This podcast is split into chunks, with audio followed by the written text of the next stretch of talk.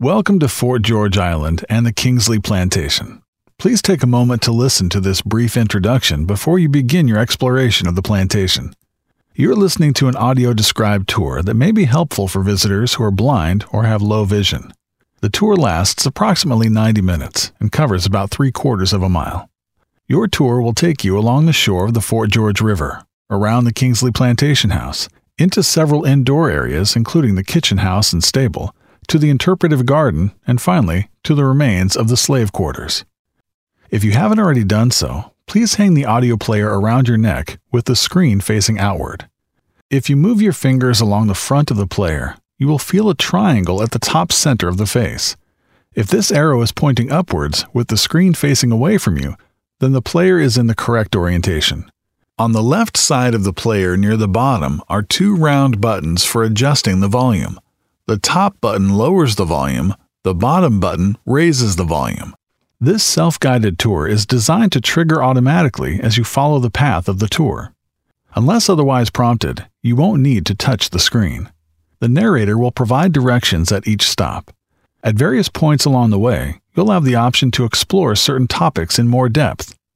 When this optional content is available, your player will vibrate and a bell will ring, like this.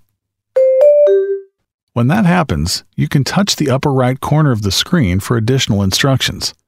Please remember all references to positions on the screen assume the device is hanging around your neck with the screen facing outward. If you choose not to explore this additional content, you can just ignore the alert and proceed to the next stop, where your tour will resume automatically. As you tour the plantation, please feel free to ask for assistance. If you have any questions, or if you are not certain that your device is operating correctly, ask a park ranger. Someone is always available at the information desk where you received your audio tour player. Please let us know how we can make your visit as comfortable as possible. Your tour begins at the base of the ramp where you entered the gift shop. Please proceed outside and note the recycled rubber path as you step off the ramp.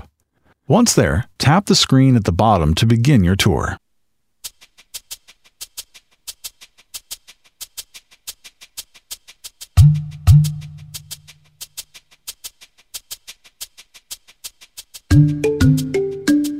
Welcome to Fort George Island and the Kingsley Plantation. As you look around today in the peaceful setting of a national park, something vital to its history is missing. The people who lived and died here.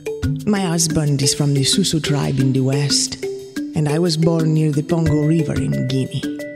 They left traces of their existence, buildings where they lived and worked, letters and diaries they wrote, documents they signed. But others have been lost, their voices silenced by enslavement. Sometimes they do not understand. They want to know why. Our challenge is to rediscover those lost voices and to listen to what they teach us about our past and our future. I will defend what is mine in my own way. Much of what you'll discover here is challenging. It goes against what we think we know of our history. Yet we honor those who lived before us by remembering the past as accurately as the records will allow. A runaway has stolen property just as if he killed the master's hogs. This tour focuses on the people who lived here during a specific time, from 1814 through 1838, when Fort George Island was owned by Zephaniah Kingsley. I keep the papers in my pocket. All the time, those papers stay in my pocket. During your visit, I encourage you to set aside what you think you know and make room for what you discover. In the end, our capacity for dignity, as well as our justifications for slavery, may surprise or even amaze. I won't think like that. I think that maybe she's alive somewhere. Maybe she. Let's begin your visit today where so many did before at the water. On the way, imagine for a moment it's the early 1800s and the weather is much like it is today. My mother used to say, until the lion has his own storyteller, The hunter will always have the best pot.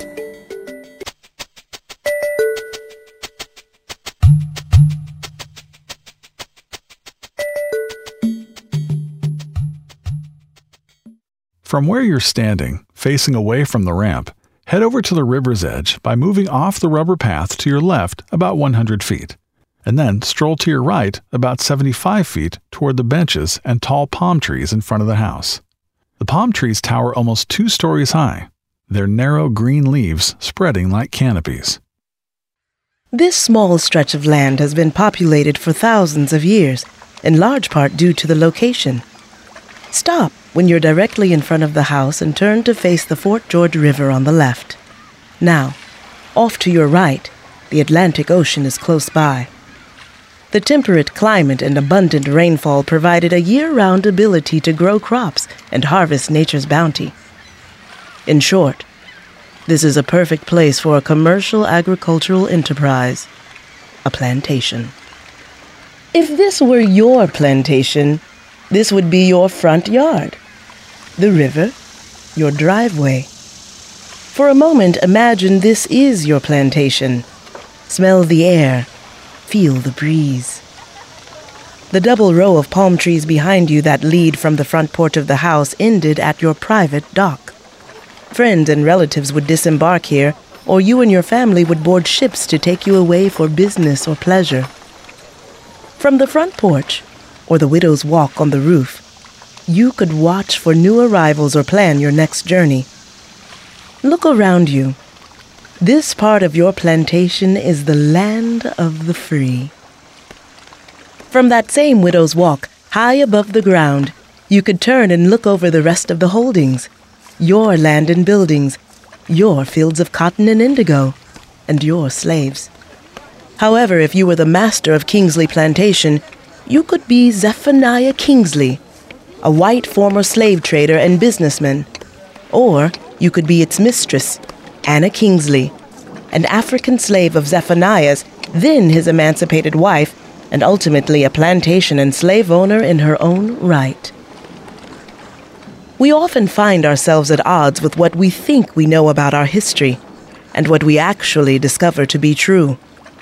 The master and mistress of this plantation were a white man and a black woman. Years before Zephaniah bought this property, he purchased 13 year old Anna Madgigine Jai. Soon thereafter, in Kingsley's own words, they were married, according to the customs of a foreign land, and for the next four decades, in all respects, he honored her as his wife. In an interview when he was in his 70s, Kingsley described her as follows She was a fine, tall figure, black as jet, but very handsome. She was very capable and could carry on all the affairs of the plantation in my absence as well as I could myself. She was affectionate and faithful, and I could trust her. Five years after he purchased Anna in Cuba, Zephaniah emancipated her, and from that point forward, she was no longer his property. In 1814, together with their three children, they sailed up this very river to take possession of their new plantation. 300 yards farther around the bend to your right was the loading dock. There, ships would be loaded with bales of fine Sea Island cotton, indigo, and other goods. Supplies would be delivered, including slaves, men, women, and children, some brought from Africa, some purchased from other slaveholders, and some simply moved here from the Kingsley's other farms or plantations. With that in mind, turn towards the house and imagine this particular plantation. Kingsley's home is made of horizontal wood boards, painted white, and consists of a long main floor with a second story perched at center between side rooms on the first level at left and right. Windows with black shutters are spaced evenly throughout the structure. The roof has wood shake shingles. The deep front porch stretches almost 40 feet across between the two side rooms. Seven steps lead to it at its center. The Widow's Walk caps the home's roof. It is a rectangular area, 6 feet by 10 feet, with a fence of white vertical posts around its perimeter. If you'd like to pause here, several benches facing the river are located in this area for your convenience.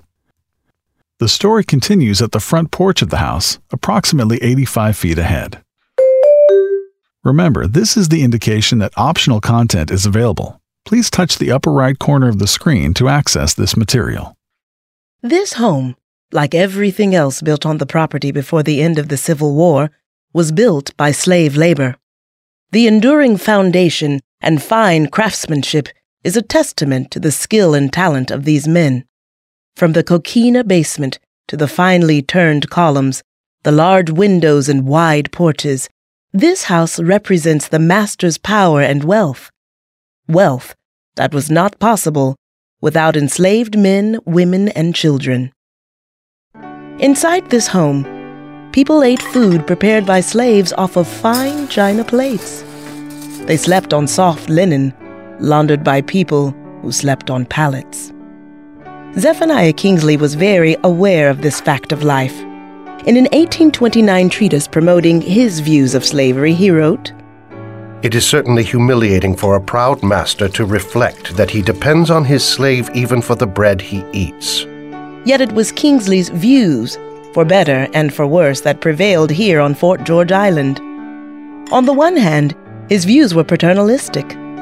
He believed that every owner owed his slave affection or respect, as if he or she were a member of his own family. On the other hand, he believed that slaves were property whose primary purpose was to create wealth for their rightful owner.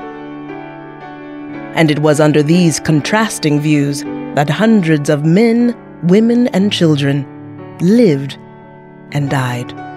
The best we can do in this world is to balance evils judiciously Zephaniah Kingsley made that statement in an interview. He didn't specify which evils he meant, but at the time, he was defending the fact that he didn't free all of his slaves when he moved his family to Haiti, adding, To do good in the world, we must have money. To understand slavery at Kingsley Plantation, it helps to understand the beliefs, culture, and politics of that particular time and place. The house is open to visitors only during guided tour programs. The story continues around the back of the house near the low stone well. Facing the house, move to your left. As you round the building, move to your right and proceed along the side of the house and past it, veering slightly to your left. The well is located about 120 feet ahead. As you continue around to the back of the house, picture the hustle and bustle of a working plantation. To your left, the loading docks. In front of you, the stable is abuzz with activity. Head toward the low stone well. When you get there, notice the low trough where the family's horses would snort and stomp while they quenched their thirst. In fact, this well provided water to everyone, enslaved and free. All day, Dark skinned men and women crisscrossed this open field, completing their tasks. For a moment, try to picture their faces and imagine their day to day existence. The round well, now covered for safety, has a trough shaped like a rectangle. As you face the well, with the house behind you and to your left, the trough extends to the right from the well. Feel free to trace its shape and stone texture with your hands. It's important to know that when the Kingsley family moved here, the ground under your feet was Spanish, not American soil. Under Spanish colonial rule, the basic concept of slavery, that one person had the legal right to own and control another, was true. But there was a key difference in the Spanish system, one reflected in Zephaniah Kingsley's words and action, that slaves were considered human beings and not merely property. The Spanish system was based on three tiers or castes slaves, free people of color, and whites. More importantly, neither the Spanish nor Kingsley viewed enslavement as a permanent condition based on race. In his treatise, Kingsley described his view of the slave system like this The idea of slavery, when associated with cruelty and injustice, is revolting to every philanthropic mind. But when that idea is associated with justice and benevolence, slavery, commonly so called, easily amalgamates with the ordinary conditions of life. For Kingsley, the ordinary conditions of life were a society separated by class, and by class, he meant status and wealth. Think about these same enslaved people crossing this clearing, drinking from this well, doing the same thing day after day while the world changed around them. In 1821, Florida became a United States territory and the laws quickly changed to a two caste, race based system that Kingsley despised. His dislike wasn't based on any belief that slavery was immoral, but rather that the two caste system would ultimately lead to rebellion. As law after law was passed, stripping his black family of legal protections and inheritance rights, Kingsley eventually moved his family to Haiti, the only free black republic in the world at the time. Kingsley's business interests kept him away for extended periods. It was left to his family, perhaps none more so than his wife, to enforce his worldview. However, it wasn't just the Kingsley's concept of slavery that goes against our modern understanding. Their family dynamic challenges our stereotypes as well. Now, move towards the two story kitchen house, located directly behind the main house. If you are facing the well, the kitchen house is behind you, about 100 feet away. Stop just outside of the building. The kitchen house is a two story wood frame structure painted white. There are two doors, one on either side of the exterior central staircase, which leads to the second floor. The kitchen building is linked to the rear of the main house by a covered walkway. When most people think about plantation life, they think of the antebellum South, where people were separated by skin color. But life on the Kingsley plantation was very, very different. First, there was Kingsley's openly mixed raced family. The unassuming building in front of you was the kitchen house of Kingsley Plantation. It was also Anna Kingsley's home for more than two decades. By the time Kingsley purchased Fort George Island, he had already freed Anna and their children, George, Martha, and Mary. Their fourth son, John Maxwell, was born free here on the island.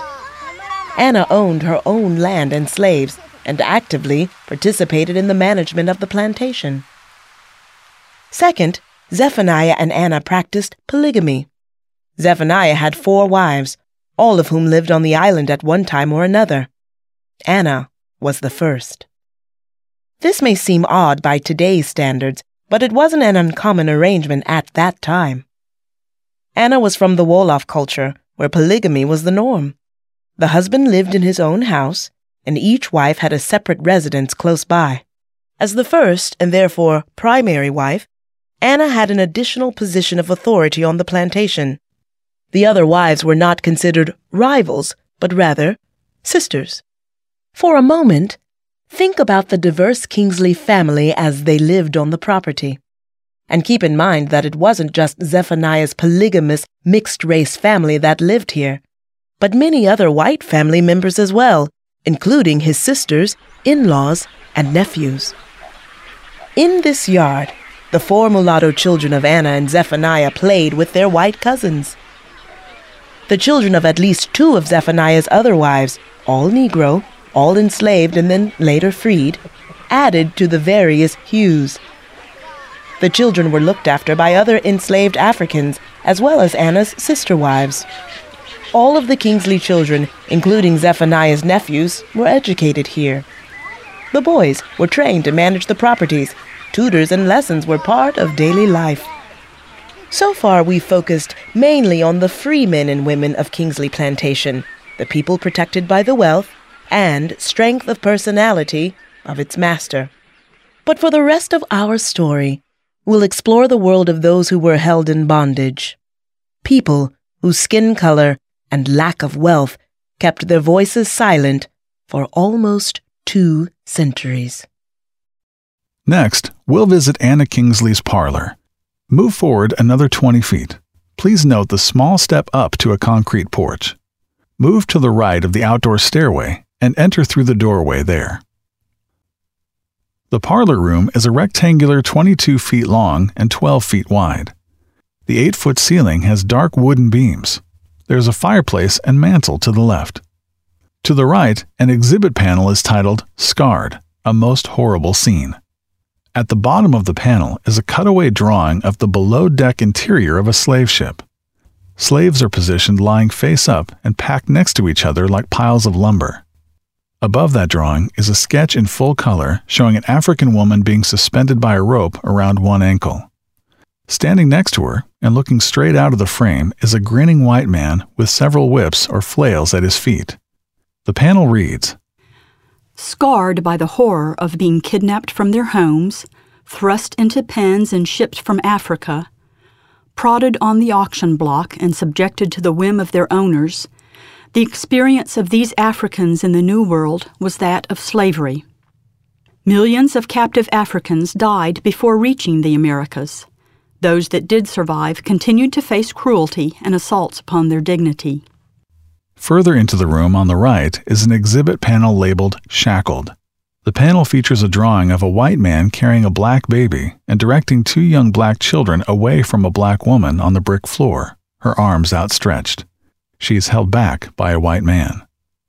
At the base of the panel, a drawing depicts three black men, their feet held with stocks, two wooden beams locked together with holes that hold the limbs of the enslaved. The panel states Ultimate loss of freedom. Any day, at any time, for any reason at all, slaves could be punished. These stocks were found at Kingsley Plantation. Below this panel is a glass exhibit case, 4 feet high and 6 feet long, which contains an actual set of stocks found on the plantation. They consist of two 5 feet long rough hewn wood beams bound together on one end by bolts that function as a hinge. With the two beams pressed together, six holes are used to tightly bind the ankles of three slaves. This room was the front parlor of a free black woman. Here, Ma'am Anna managed the household affairs of Fort George Island and would perhaps consult with overseers and managers, one of whom was Anna and Zephaniah's son, George. Also in this room, Anna gave instructions to her own slaves, many of whom were children. On occasion, she entertained guests as well, including her sister wives who sat with her in this room, talking about their children and their husband. Yet, even as a wealthy, resourceful, free black woman, Anna shared a common history with her own slaves. Perhaps one of them remembered the story like this I remember my mother's voice. Sometimes I wake up in the night and think, is she singing? But no, she is not. Maybe it was someone else. The night they came and took us away, I can still see their faces shining and dark in the night. The fires and the screams haunt my sleep, and I wake up afraid, drenched in sweat. I never saw her again. Sometimes I wonder, will I forget her? Here I carry. I carry clean clothes up and dirty linens out. I carry breakfast, dinner, and supper to the table, and the chamber pots to the privy. I take care of Mam's children, and I sing my mother's songs to them. Whatever Mom says to do, you do. Makes no difference. But you must be careful. Make sure nothing goes missing or gets broken. One day, a brooch goes missing and you might not sleep on your back for a week.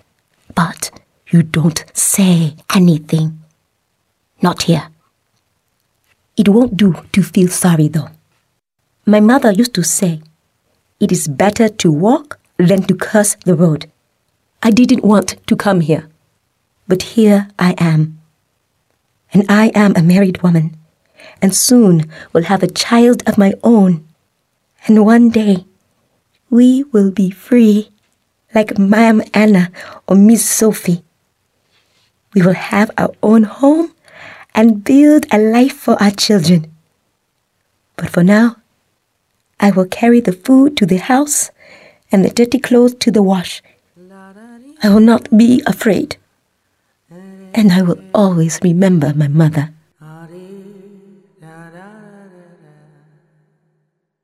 This story is based in part on Anna, as well as Sophie, one of the other girls purchased by Kingsley in 1806.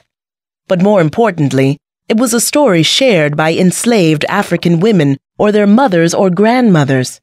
No one became a slave without violence and misery. The question of how Anna Madgigine Jai Kingsley, once a slave herself, could enslave others is hard for our modern minds to grapple with. She didn't enslave other people reluctantly. Instead, she used her wealth and fortitude to fight for the right to do so. Indeed, in her final will written in 1860, the year before the outbreak of the Civil War, she declared her young slaves, Polly, Joe, Elizabeth, and Julia, ages 9 to 17, to be sold, and the profit given to her own children. For some people, Anna's personal story of capture and enslavement make them want to excuse, or at least defend her actions. Others want to hold her to a higher standard. This paradox is hard to reconcile, and yet we also have to ask, what if her skin had been white? Or if she had been male? Would these differences affect our desire to either excuse or condemn her? In the end, nothing negates the fact that Anna Kingsley enslaved her fellow human beings. When you're ready, go back outside and turn to the right. The second door to the kitchen house is just past the stairs on your right. It leads to the kitchen. Our story continues in that room. This rustic room, about 20 feet square, features large wooden beams along the ceiling. To your right, as you enter the room, just beyond waist high plexiglass barriers, is a large fireplace with a simulated fire, with flickering light and the crackling sound of wood burning. An iron kettle filled with imitation onions and potatoes is nearby. A table is set with replicas of food ham, bread, and fruit. To your left, behind a low barrier, is a corner with a basket of cotton and a roller gin, used to manually pluck seeds from newly picked cotton bolls. Straight ahead, behind a barrier, is another small room behind this kitchen area, containing barrels, baskets full of cotton, and a spinning wheel. A panel on this barrier describes the makeup of the walls and floor. They're made of tabby and oyster shell concrete. Tabby was fire resistant and durable, ideal for a heavily used area like the kitchen. Note, the edges of the shells here are sharp, so please do not touch the tabby surfaces. A safe, tactile opportunity with tabby will be provided later in the tour.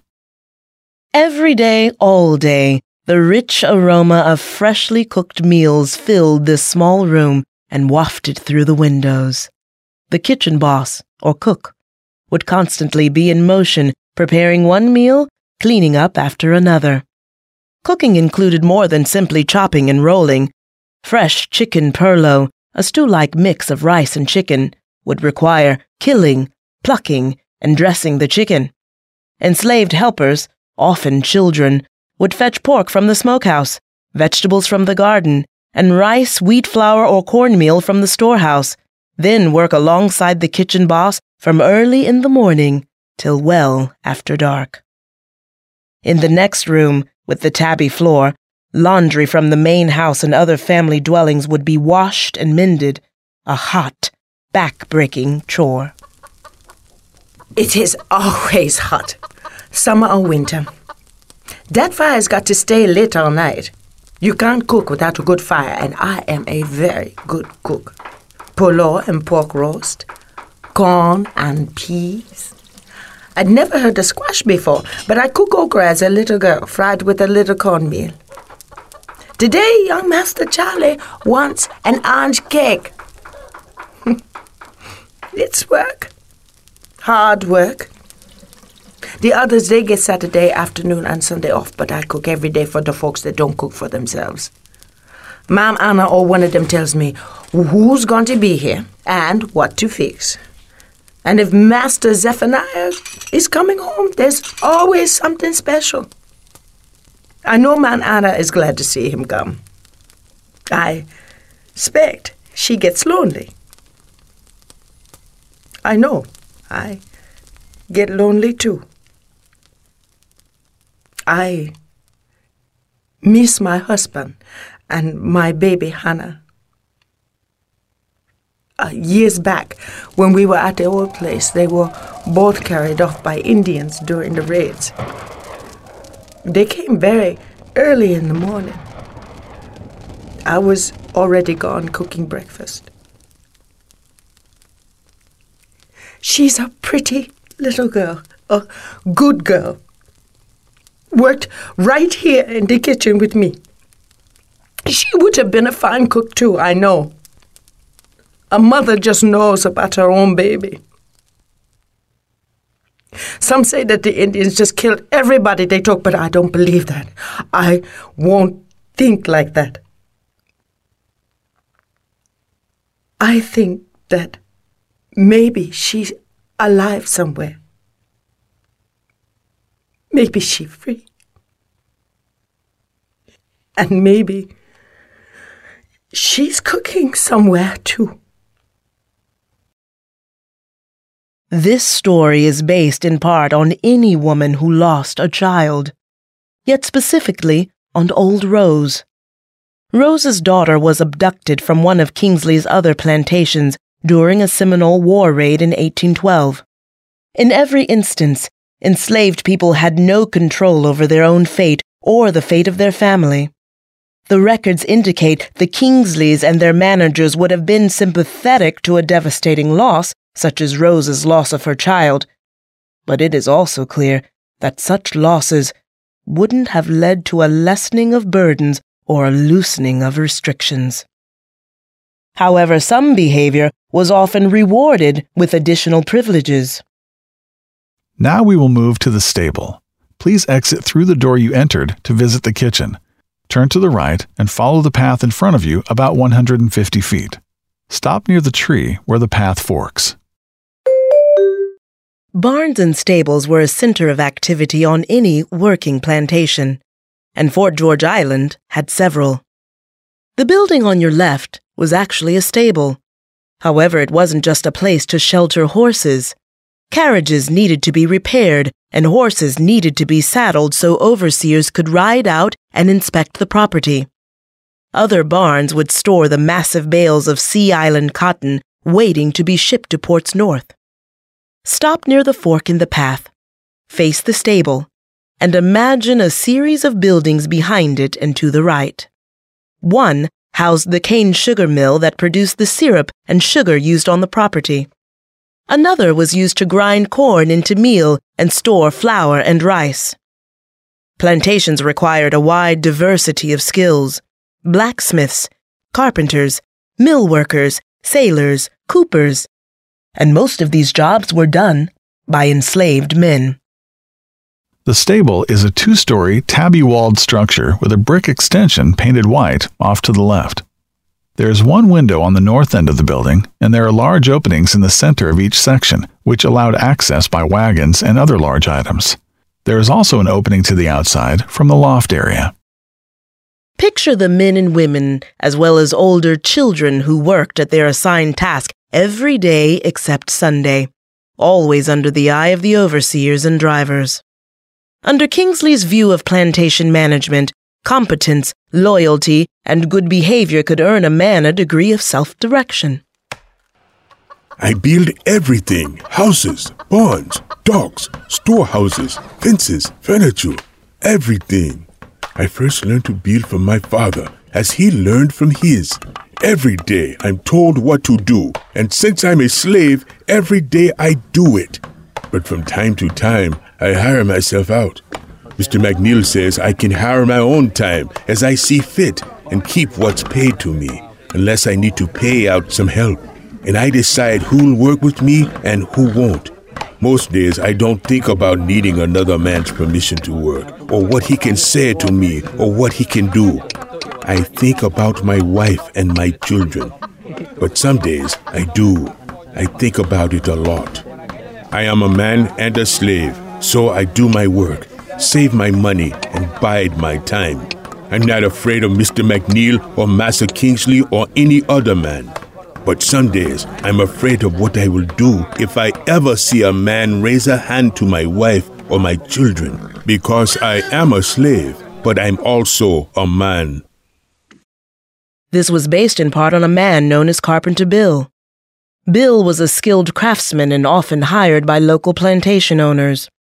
With the money he earned, he eventually purchased his and his family's freedom and remained in the area working for hire. Under Kingsley's view of slavery, intelligent and skilled men and women were to be cultivated and rewarded, often with greater degrees of self management. This view was not necessarily altruistic. While he did believe that dignity was important to his slaves' happiness and overall satisfaction, he also believed it was a mistake to make an enemy of a gifted man. In other words, a smart but dissatisfied man was more likely to cause trouble, whereas a reasonably satisfied person would advance his own interests. But even if a person was given freedom by an owner or purchased it for themselves, life as a free black person still had dangers and difficulties. The story continues inside the stable. Move ahead 70 feet toward the stable and go inside. Please watch your footing where the rubber path stops and the wooden floor of the stable begins. The interior of the stable is an open area with rows of benches to the left. Feel free to sit on the benches at any time. The 15 foot ceiling has rough hewn beams. The extension to the left has a sand floor. About 15 feet in and to the right about 10 feet is a huge sugar kettle 5 feet in diameter. The kettle is covered with a smooth top, but you can feel the rough iron surface along the sides below. On top of the platform is an exhibit panel titled Cutting Cane and Making Syrup. Pictured on the panel is a drawing of four slaves tending a brick fireplace. The panel states The sugar produced here would have been sticky and brown. The syrup was usually a golden brown color, similar in consistency to corn syrup. Imagine the rich smell of leather, combined with the not always so sweet smell of horses. In this room, wood, metal, and leather for repairing carriages and wagons would be neatly stacked. Bins of nails would sit on shelves, ready to shoe a sturdy draft or a fine riding horse. Fort George Island was a successful venture for Kingsley, and most of the work would have been completed by his slave laborers but evidence suggests that additional skilled labor was needed from time to time, and the best candidates were often emancipated slaves. A stable like this, where special tools were kept and specialized work performed, is a likely place for such a man to be. I keep the papers in my pocket. All the time, those papers stay in my pocket. I have been a free man for eight years, and those papers say so. I can read the newspapers too, and every day seems like there's a new law that says where I can go, a new tax that I can't afford, a new law that I broke not knowing about it. I've been around here a long time. Most folks, white and Negro, they know me, but these new ones don't, and they don't care. I worry for my wife now all the time. Today, Ma'am Anna hired me to shoe a new horse. Old Pedro is busy with Mr. McNeil today, and since I've been taking care of Ma'am Anna's horses for years, just makes sense I do it still. But I worry for my wife and children. They are still owned by Master Kingsley, but she comes in my place every weekend. These new folks don't see no difference between a free man and a black man. Your soul may be free, but your skin is certainly black, and no black man should ever be free. So I keep those papers in my pocket all the time, in my pocket. On many occasions, Kingsley manumitted slaves as a reward for service. On many other occasions, the records show Kingsley's slaves purchased their own freedom. This story is based in part on Abraham Hanahan, and Carpenter Bill, both of whom became free men. Abraham was freed in 1811. The year before, when he was manager of Kingsley's Laurel Grove plantation, white militia members confiscated guns belonging to Kingsley's slaves. Abraham was sentenced to 50 lashes and a month of hard labor in chains for being insubordinate to the local authorities while verbally defending Kingsley's property. Bill, a highly skilled carpenter, continued to work for the family after purchasing his own freedom. Kingsley agreed with the Spanish provision that any slave could purchase their freedom for one half of their appraised value. There is considerable evidence that Kingsley adhered to this promise even after the United States outlawed the freeing of slaves.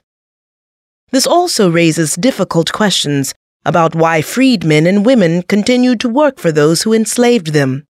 Two possibilities may have been legal protection and family loyalty.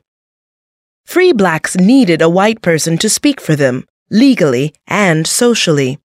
Under Spanish law, free men and women had some measure of protection and were recognized as free blacks. After governance shifted to the U.S., it rapidly became more and more restrictive to the point where a free black person was required to have a white guardian so they could move about unmolested. Manumission papers would never be far from the former slave's grasp. Under U.S. law, if a free black person committed any offense and was fined, that person could be sold to pay the debt, even if the crime was simply being black and unsupervised. As for loyalty, it wasn't necessarily to the former owner, but rather to one's own family. Abraham's family remained Kingsley property for nearly two decades before he freed them. Bill was able to purchase his own freedom along with his wife and three of his younger children. However, his other two children remained the property of the Kingsley family. The truth remains that the vast majority of enslaved people at Fort George Island never saw freedom and had none of the self direction given to men like Abraham or Bill. To discover more about the lives of other enslaved men and women on Fort George Island, move to the garden. Exit the stable through the door you came in. Move along the path to where it forks. Then leave the path and continue forward across the grass. As you approach the garden, you may encounter several benches along the closest side. Please take a seat if you'd like.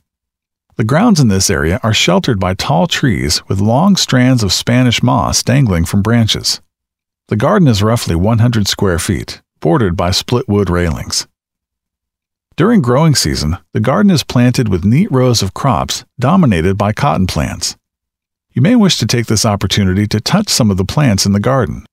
A rectangular area, an inset at the center of the fence on this side of the garden, extends about 20 feet into the garden. Go ahead and reach out toward the plants, just beyond the railing, on the right or the left. Note the texture of the plants you encounter. This small garden is just under a tenth of an acre. An enslaved person would be responsible for an area roughly three times this size on any given day. It's planted year round to show the variety of crops grown on the plantation, but the actual working fields were spread throughout the island. Kingsley's plantations used the task system of labor as opposed to the gang system most people envision when we think of slavery.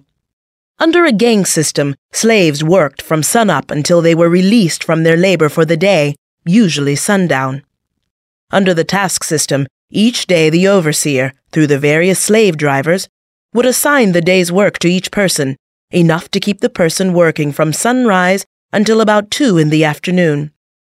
The day's work generally involved tending crops, but was assigned based on the needs and plans of the day. Clearing land, loading ships, cleaning cotton, tending animals, any work the plantation needed would be required of the enslaved. Men, women, and older children put in a full day's work. After the task was completed, the rest of the day would be spent tending their own gardens, fishing, or hunting. But this was not leisure time. The time was used to make items to sell, to raise additional food to feed their families or sell at markets, to earn the precious money to ultimately purchase one's own freedom. In no way should this suggest the task system was an easier or better system of slavery. Kingsley and his overseers believed that Africans were better suited to work in the Florida climate and expected a lot out of them.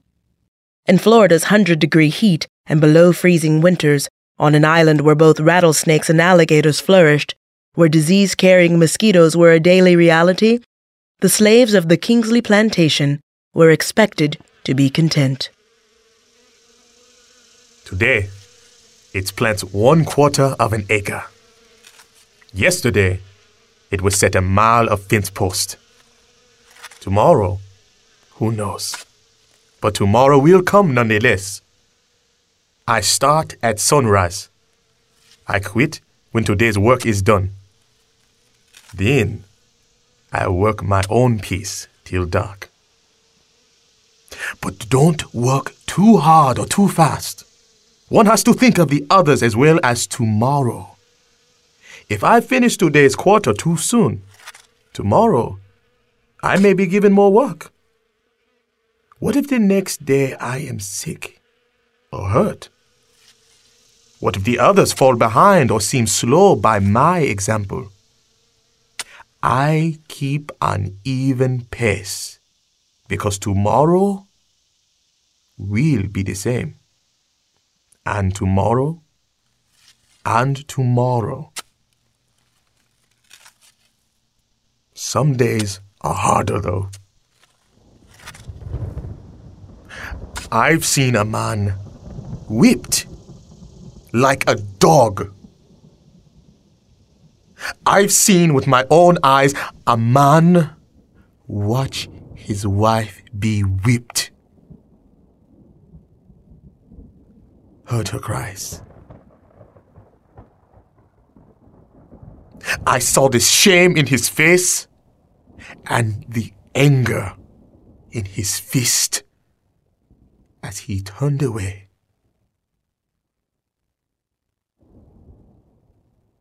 I do not know if I could turn away. A man can close his eyes, but who can close their ears? I do not know if the overseer saw what I saw.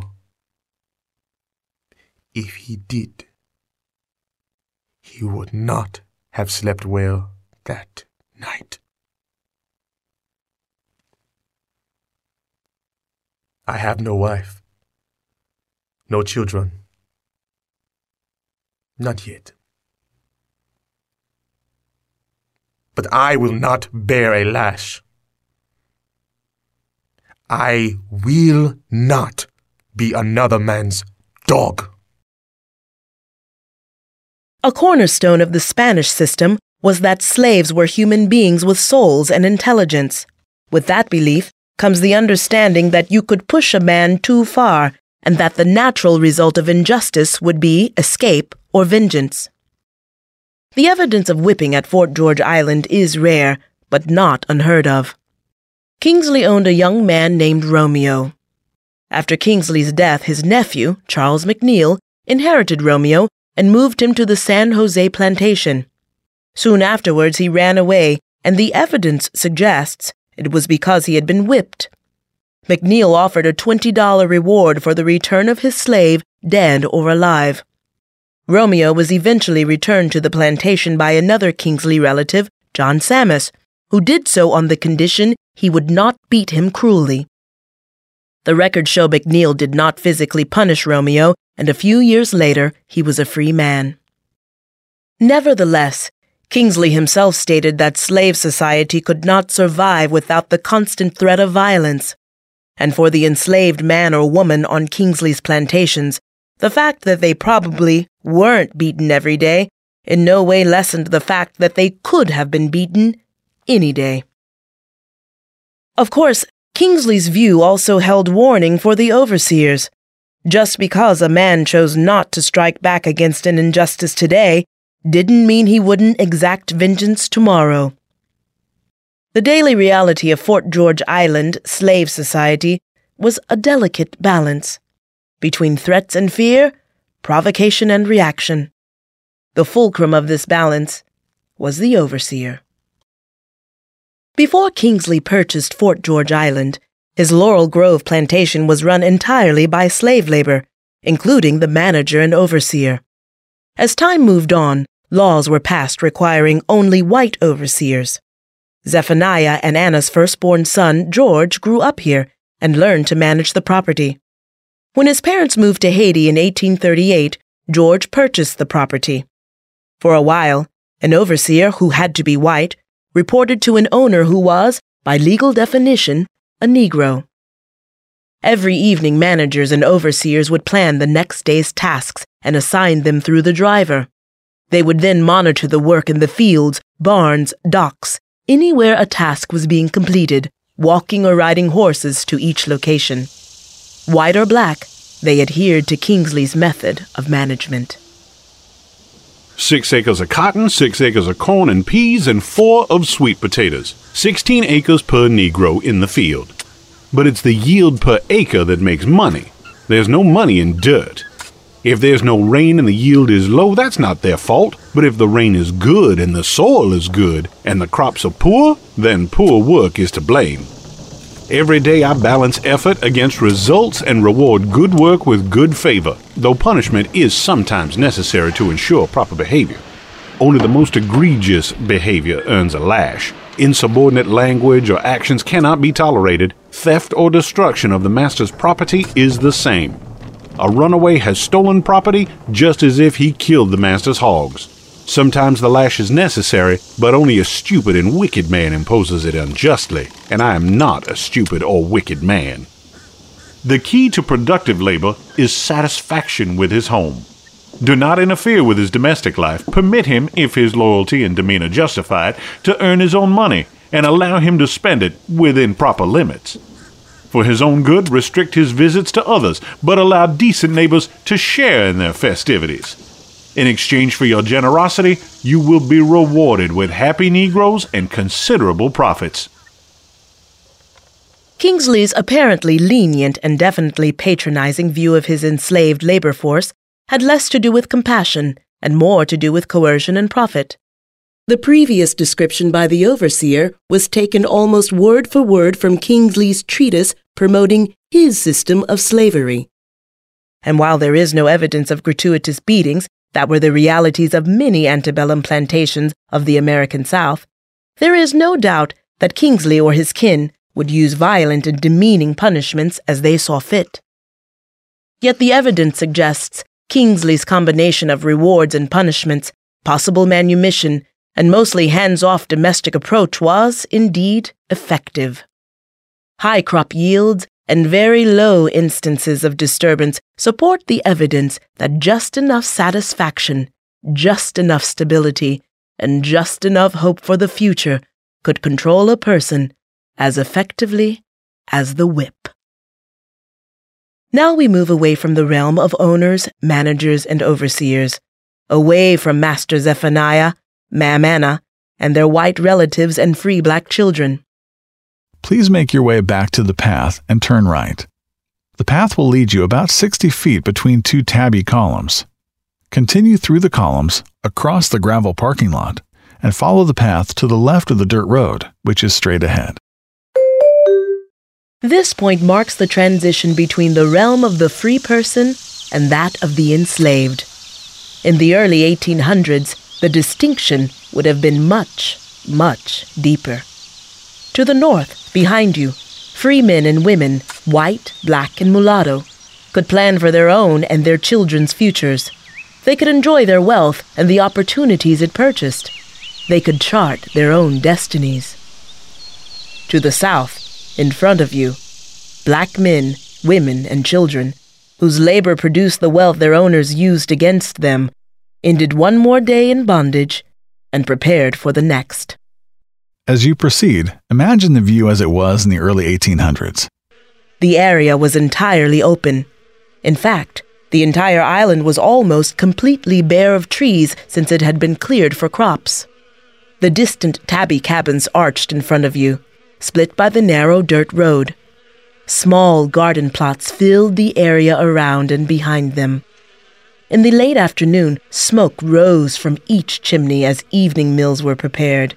Beyond the cabins, fields of cotton, corn, and peas stretched into the distance. Today, the curving path to the slave cabins winds through a wooded area shaded by tall oak trees, towering up to 100 feet. While everything on a plantation belonged to the owner, this small part of Fort George Island was the realm of the slave. Each family had their own garden of about a quarter acre. Starting at dawn, the area would be mostly deserted while the people completed their assigned daily tasks, usually an 8 to 10 hour day depending on how much and how fast the person worked. In the late afternoon, these quarters would come to life as men and women walked a similar path to their own home. House slaves came from the north, barn and dock workers from the northeast. From the south, men, women, and children would return from the fields. My hands bleed today from picking seeds and bugs out of cotton. And my back hurts, and my feet hurt, and my shoulders ache, ache, ache. But I'm going home now. Out from beneath the overseer's eyes and ears, I can hear our songs. And my babies are here. I want to see my babies. Sometimes I cry because they were born into slavery, but I have to smile too. They are my beautiful babies. And I just know, in my heart, I know they won't be low forever. They will feel the sweet breath of freedom one day. My husband is from the Susu tribe in the west, and I was born near the Pongo River in Guinea. Next to us live two from Senegal, husband and wife. I love her like a sister. The driver is Ibo from the Niger River. His wife is from New Calabar. I do not recognize their songs, but the rhythm reaches inside me and soothes my heart. Tomorrow my body will ache again. I will clean bugs and seeds from another 20 pounds of cotton. But tonight I will hear their music and think of my home. Today, one can only imagine the rich mix of languages and cultures that melded together here. According to the records available and Kingsley's own indication, most of the enslaved adult men and women on his plantations, including Fort George Island, were from many different places in Africa. This cultural diversity ranged from what is today Senegal on the East African coast to Guinea on the west. By every account, the Kingsley family and overseers took a hands off approach to the languages and customs practiced by their slaves. The semicircular layout, unique from all other plantation ruins, is reminiscent of Anna Kingsley's Wolof community layout. While the design may or may not have been created on purpose, it certainly helped create a sense of community in this unique place. Here, a rich culture was created in the pressure cooker of enslavement. The music, language, and other cultural treasures that survive to this day evolved in spite of, not because of, horrific circumstances. As one looks around today, in the peaceful environment of a national park, it's easy to miss the reality of an enslaved person's existence. The Kingsley slave quarters were certainly better built than most other slave dwellings of the time. The tabby construction, fireplaces, windows, and the relatively generous amount of space. Yes, the people who lived here created a community all their own. And yet, every moment of every day, their minds and bodies were the property of another, kept in this degraded state to produce wealth. Each cabin was a two room structure with a gabled wooden roof and a chimney. Today, most of the cabin's roofs no longer exist. Continue moving about halfway down the row of cabins until you hear the story resume. Then choose a cabin to your left and step inside. Step inside one of these ruins. See the tabby walls and the ravages of time. And then remember that for more than a hundred years, this wasn't a slave dwelling. It was someone's home. All that is left of most of the cabins are the tabby walls, most of them not full height, and a brick fireplace. The floor is dirt, the roof is gone. All of the cabins look alike, each is about 20 by 20 feet square. Each small cabin housed a family and was their only private place. The main room held a few chairs and a table, along with the family's supply of food for the week. The smaller room would be used for sleeping and storing the family's few possessions. Above, a steep pitched roof made room for a sleeping loft. In this tiny space, a husband, wife, and their children made a home. But here the rich aroma of the evening meal would be mixed with the odors of sweat and dirt.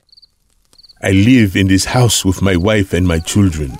Three so far, two boys and a girl. There will be more. I fix machines and other equipment and build whatever is needed and charge my wage. Mr. McNeil don't have to allow that, but he does. My wife hauls out to launder and we sell our extra vegetables. I will buy all our freedom, provided the masses remain true to their word and we don't get sold before I've saved enough. This house will never be my home, and I will have enough. I swear I will. The law's changing, though.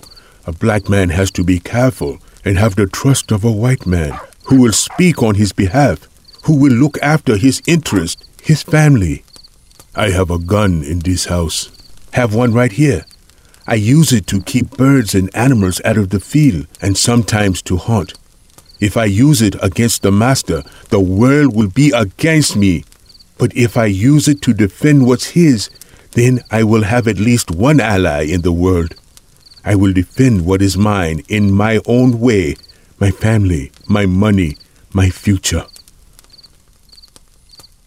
The fact that Zephaniah Kingsley permitted his slaves to be armed is well documented, yet it flies in the face of the commonly held belief that all slaves were forbidden firearms. Nonetheless, it's consistent with Kingsley's views. The notion of the unarmed slave was fully part of the two caste, race based system of the United States, but not necessarily true of the three caste Spanish system. This surprising fact goes directly to the question why wouldn't an armed slave revolt? Some have proposed that slaves were either satisfied with their lot or too afraid while others have promoted the equally unlikely idea that they were incapable of planning or carrying out insurrection.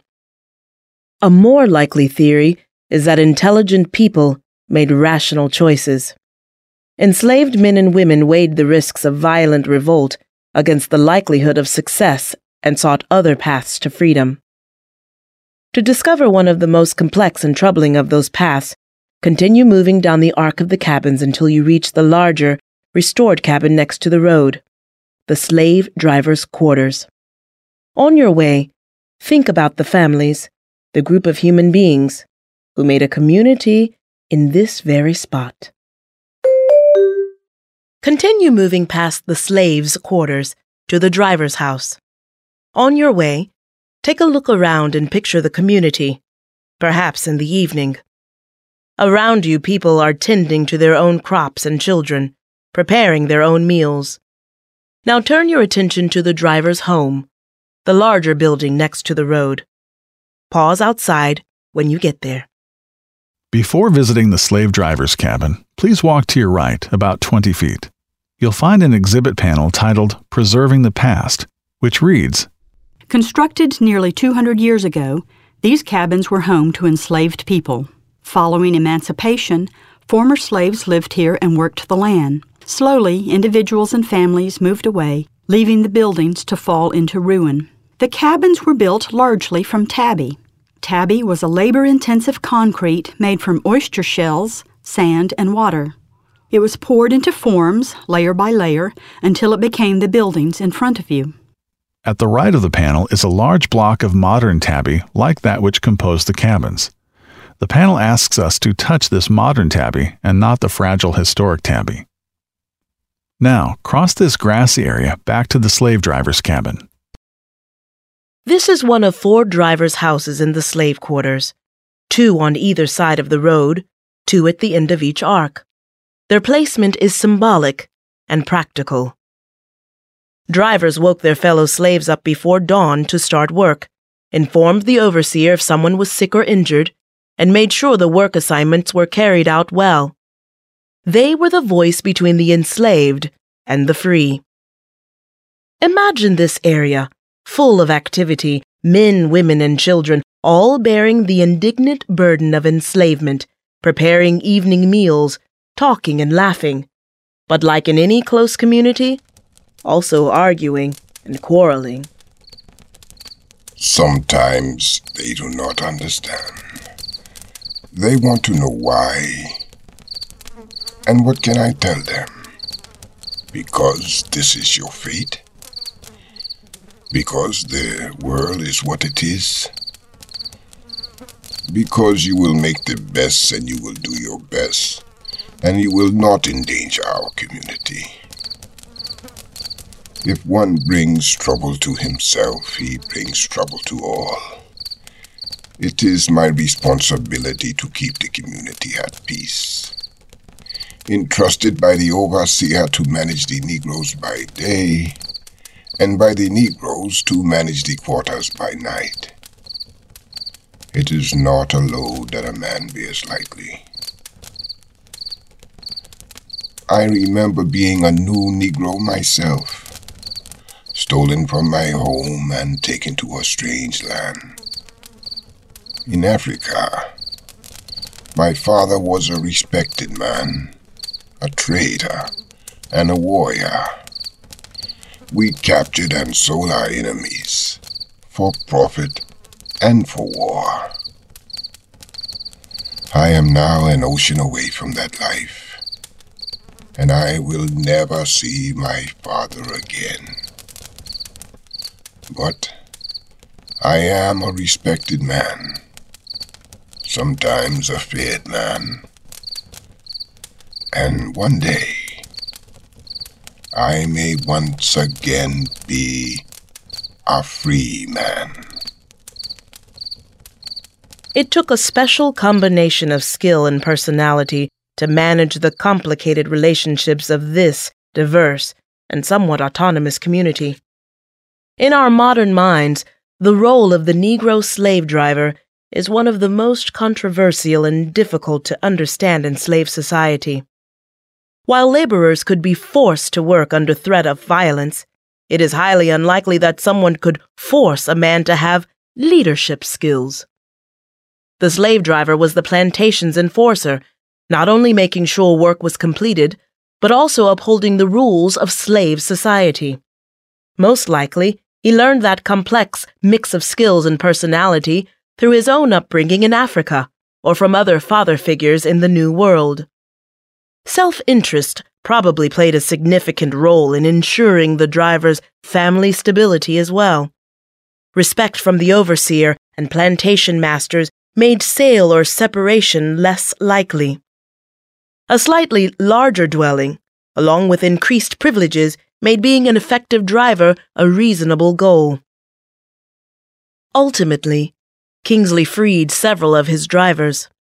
Some of them continued to conduct business with the plantation, and one eventually became Kingsley's father in law. Abraham Hanahan belonged to Zephaniah's father and was later inherited by Zephaniah. He was a driver and eventually a manager of at least one of Kingsley's plantations.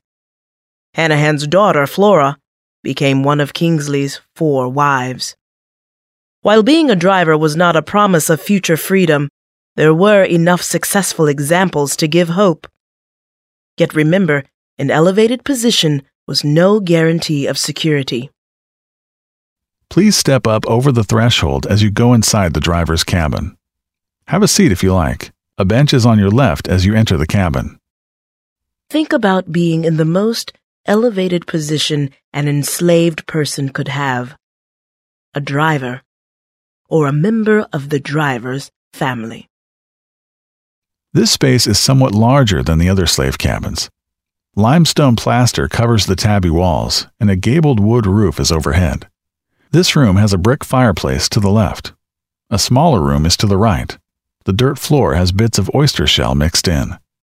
Drivers on Kingsley plantations were generally older and more experienced in their 30s or 40s. Keeping with Kingsley's belief that slaves with stable families were happier, all of his slave drivers had wives and usually several children. However, no status, no extra privileges, no opportunity to sing or tell stories could protect anyone from their greatest fear. Later tonight, my husband says there will be music. And if everyone isn't too tired, dancing. And, of course, stories. It takes time for the new ones to learn our language so they can tell their own story.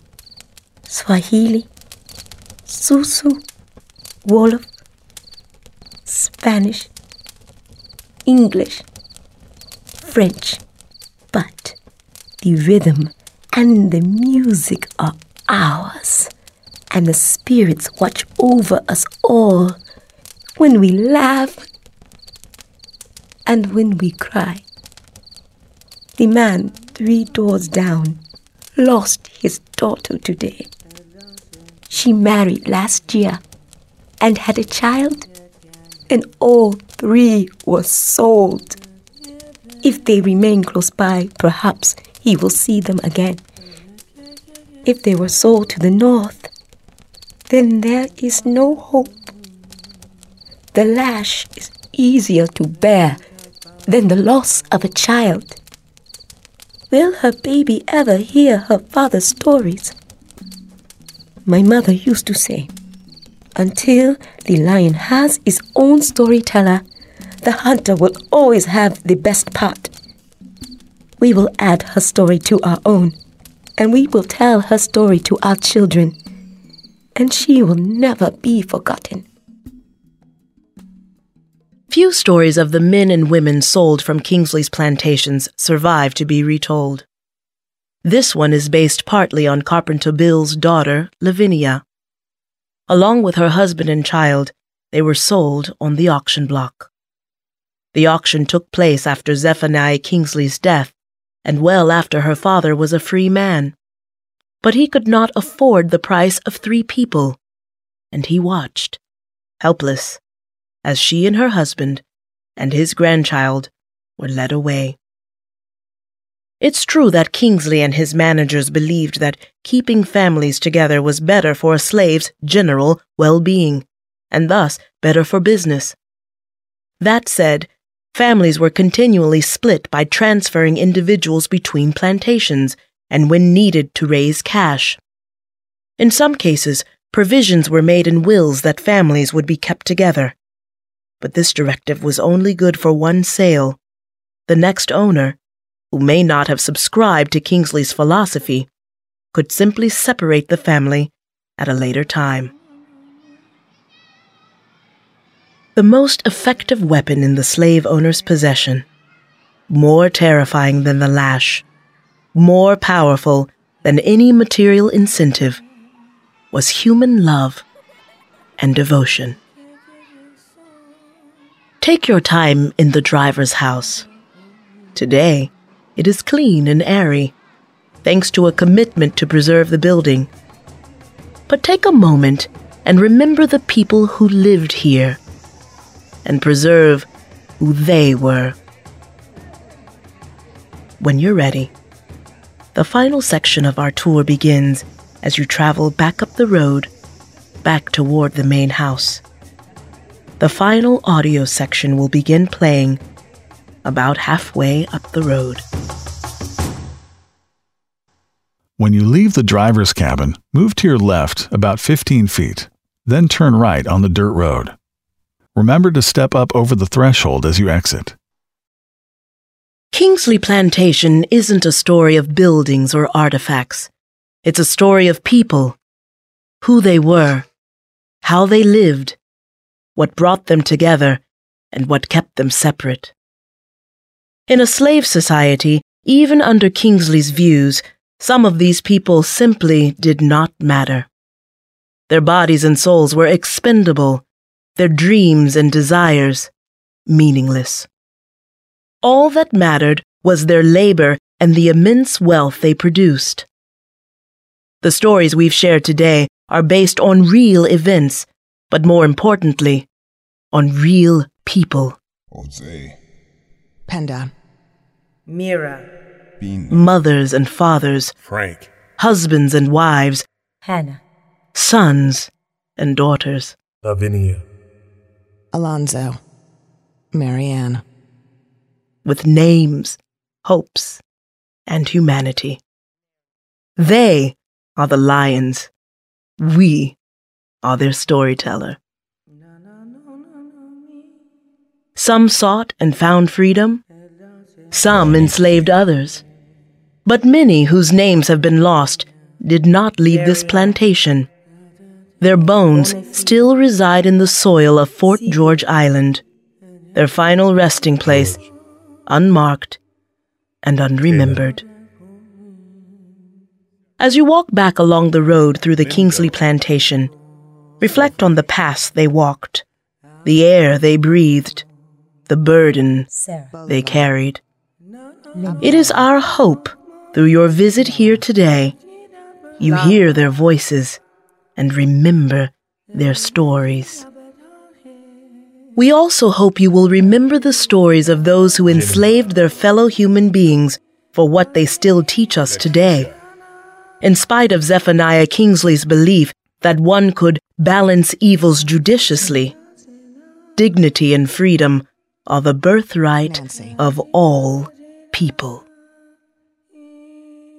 Jenny, Victorine, Mike, Yamba, Oliver, Jeffrey, Thomas, Prince, Tamba, Julia, Conta, Paul, Annie, Becca, Hannibal, Peggy, Conta, Julia, Monroe, Tisha, Jeffrey, Thomas, Victorine, Sylvia, Tomasa, Rose, Julia, Jack, And Becca, Nanny, Patty, Betsy, Hannibal, John, Emma, Rose. Proceed along the dirt road to a rubber path that stretches on an angle to the left. This path will lead you back to the ramp just outside the gift shop and the desk where you received your audio player. Please return the player to the ranger at the desk. Jenny, Victorine, Mike, Yamba, Oliver, Jeffrey, Thomas, Prince, Tamba, Julia, Conta, Paul, Annie, Becca, Hannibal, Peggy, Conta, Julia, Monroe, Tisha, Jeffrey, Thomas, Victorine, Sylvia, Tomasa, Rose, Julia, Jack, Andrew, Becca, Nanny, Patty, Betsy, Hannibal, John, Emma, Rose.